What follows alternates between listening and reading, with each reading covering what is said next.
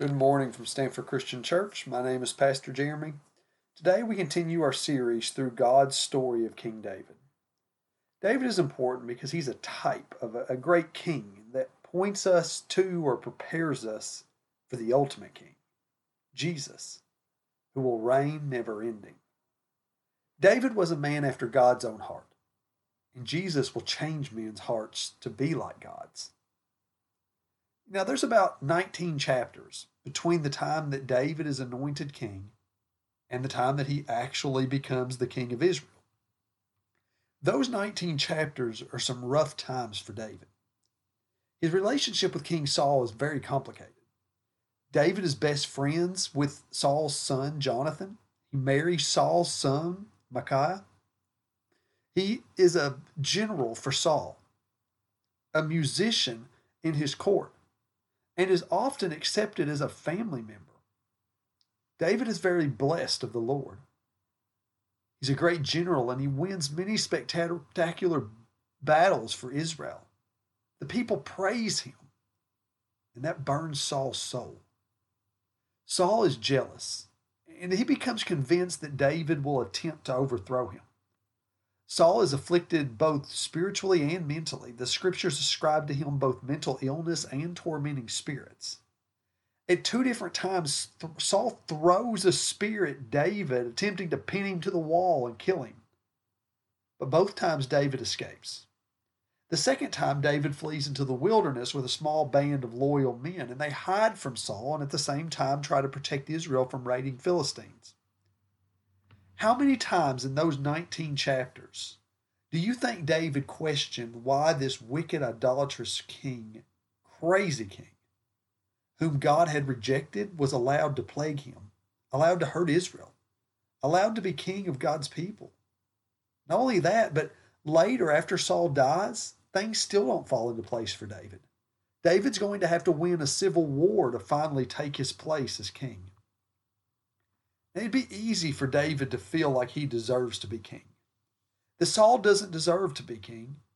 And if the world is turned upside down because the one who is wicked is in power and the man after God's own heart, he's hiding in a cave. What is God waiting on? What's he doing? Has he completely forgotten? Does he even care? I've asked all these questions in my own life, and I bet you have too. But David takes a different route in both trusting God's plan and loving those who harass him.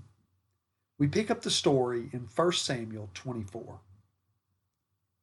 When Saul returned from following the Philistines, he was told David is in the wilderness of Engedi. Then Saul took 3,000 chosen men out of all of Israel and went to look for David and his men in the direction of the rocks of the wild goats. He came to the sheepfolds beside the road where there was a cave, and Saul went in to relieve himself. Now David and his men were, men were sitting in the innermost parts of the cave. The men of David said to him, Here is the day which the Lord said to you, I will give your enemy into your hand, and you shall do to him as seems good to you. Then David went and stealthily cut off the corner of Saul's cloak. Afterward, David was stricken to the heart because he had cut off the corner of Saul's cloak.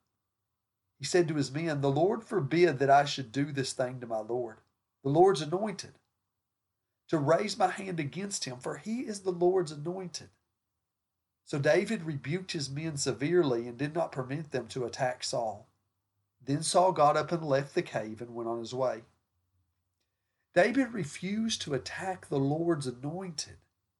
It was not that David thought Saul should remain king, and it was not that David didn't think that he himself should be king. It was simply that David recognized his current situation as God's plan and refuse to usurp him through ungodly means. He chooses to remain faithful to God instead of stepping outside of God's ways to take what he felt he deserved and was best. He understands that situation.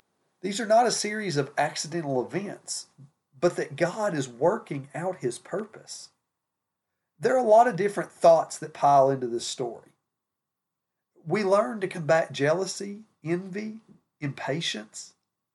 What about when someone else has what I deserve? Why did he get the promotion over me? Why does he get that perfect family Why can they afford to go on that vacation? Why do they prosper through evil? We can struggle with all these concerns, and I know that David did too.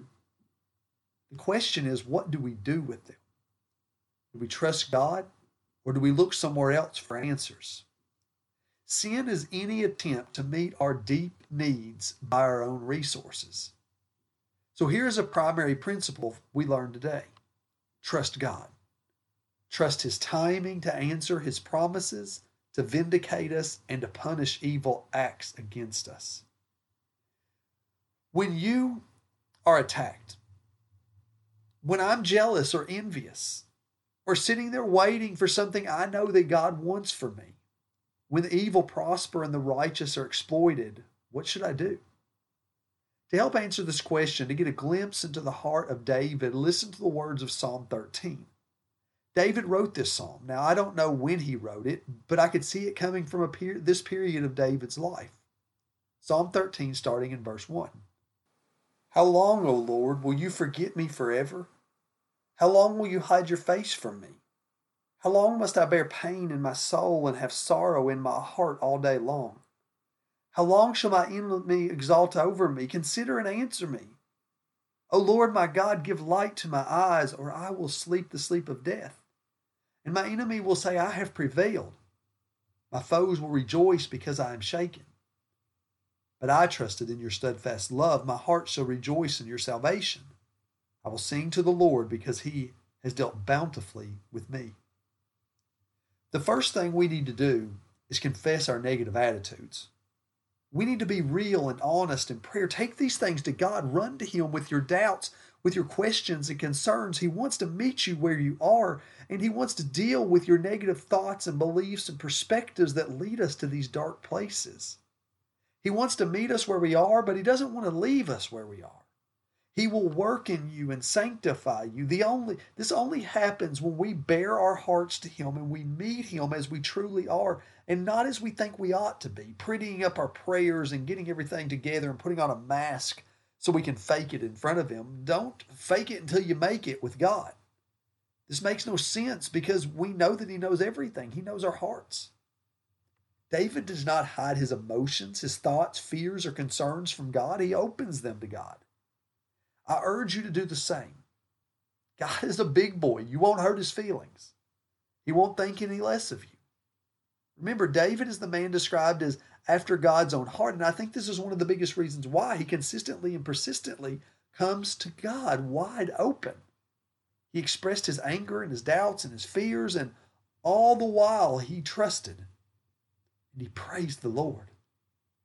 If you're having trouble believing, talk to him if you're not seeing where life is going or how it will ever work out, if you're just tired of waiting, spend time with God every day in silence with the Lord. Lay it all out before Him and then just listen. Be still and know that He is God. A second thing we learn from the man after God's own heart is to give thanks. Thanksgiving is a great weapon against jealousy and complaining and depression. I'm not saying you ignore the difficulty. Instead, alter your perspective and focus on the goodness that God has given you. Give thanks to Him for how He has blessed you and what He's doing in your life. Listen to this Philippians 4 5 through 7. The Lord is near. Do not be anxious about anything, but in everything, by prayer and supplication, with thanksgiving, let your requests be known to God. And the peace of God, which surpasses all understanding, will guard your heart and your minds in Christ Jesus. Do you hear the primary place that Paul gives to thanksgiving and prayer? In being the answer or alternative to being anxious? It's the turning point from being anxious in verse 6 to the peace of God in verse 7. Let thanksgiving overshadow your insecurities, your jealousies, and your doubts. The next thing to do is to choose to love those who are in your way. Now, this may be someone who is hostile to you, or it may simply be a person who is between you and a goal. They may be a competitor, an oppressor, or someone in a position that you desire and think you should have. In David's case, it was both. Saul was king when David wanted to be, and Saul was hostile to him, attempting to kill him. Resist the urge to harm those who oppose you. Be the first to move to reconcile. We follow Jesus, and he died for those who opposed him to reconcile us to him. This was the most decisive, world changing act ever done, and one that paints our entire lives. Reconcile with those who oppose you, forgive those who harm you. It's not about you, it's about Jesus. Thoughts about what we deserve and are entitled to are selfish. If you're a Christian, you no longer live, but Jesus lives in you. Now let's see how this whole story wraps up in verse 8 and following. Afterward, David also rose up and he went out of the cave and called after Saul, My Lord the king. When Saul looked behind him, David bowed his face to the ground and did obeisance. David said to Saul, Why do you listen to the words of those who say David seeks to harm you? This very day, your eyes have not seen how the Lord gave you into my hand in this cave, and some urged me to kill you, but I spared you. I said, I will not raise my hand against my Lord, for he is the Lord's anointed. See, my father, see the corner of your robe in my hand. For by the fact that I cut off the corner of your cloak and did not kill you, you may be you may know for certain that there is no wrong or treason in my hands. I have not sinned against you, though you are hunted, have hunted me to take my life. May the Lord judge between me and you. May the Lord avenge me on you. But my hand shall not be against you. As the ancient proverb says, out of the wicked comes forth wickedness, but my hand shall not be against you, against whom the king of Israel come out. Whom do you pursue? A dead dog, a single flea? May the Lord therefore be judge and give sentence between me and you, and may he see to it and plead my cause and vindicate me against you. When David had finished speaking these words to Saul, Saul said, Is this your voice, my son David? Saul lifted up his voice and he wept. He said to David, You are more righteous than I, and you have repaid me good, whereas I repaid you evil. Today you have explained how you have dealt well with me and that you did not kill me when the Lord put me into your hands. For who has ever found an enemy and sent the enemy safely away? So may the Lord reward you with good for what you've done to me this day. Now, I know that you shall surely be king and that the kingdom of Israel shall be established in your hand. So swear to me, therefore, by the Lord, that you will not cut off my descendants after me and that you will not wipe out my name from my father's house. So David swore this to Saul. Then Saul went home, but David and his men went to the stronghold. Now, this is not always the way it works out, right? Your goodness to others may not result in the intended result. The other person may not recognize your goodness, they might resent it. And if that's the case, it's out of your hands. You're responsible for what you do, how you respond, and they're responsible for theirs. Jesus lived. He died and rose again for you. He's forgiven you all wrongdoing. He's given you a place in His kingdom, in His family, and that is your eternal place. He knows that things aren't always going to work out as they should here. He knows that. Remember, they killed Him. He's given us so much that makes the things of this world seem so petty. Give yourself to Him. Give your reputation to Him. What you think you deserve, your needs, your goals, give them to God and trust Him. Trust that He knows what you really need. That he really does love you. That He really does want your good, even when you don't understand and it looks like you're losing and things aren't working out. Remember, you are redeemed and forgiven and adopted, secured, and sanctified in Jesus. When others attack you and oppose you, remember, remember who you are. You were an enemy of God, but He didn't condemn you. He suffered and died to reconcile you back to Himself. Trust God love everyone, especially your enemies. I thank you so much for listening to Stanford Christian Church today. Once again, my name is Pastor Jeremy. I invite you to come to our website, www.stanfordchristianchurch.com. That's a great place for you to learn more about us, www.stanfordchristianchurch.com. Have a great week. Love God, love others, and tell somebody about Jesus.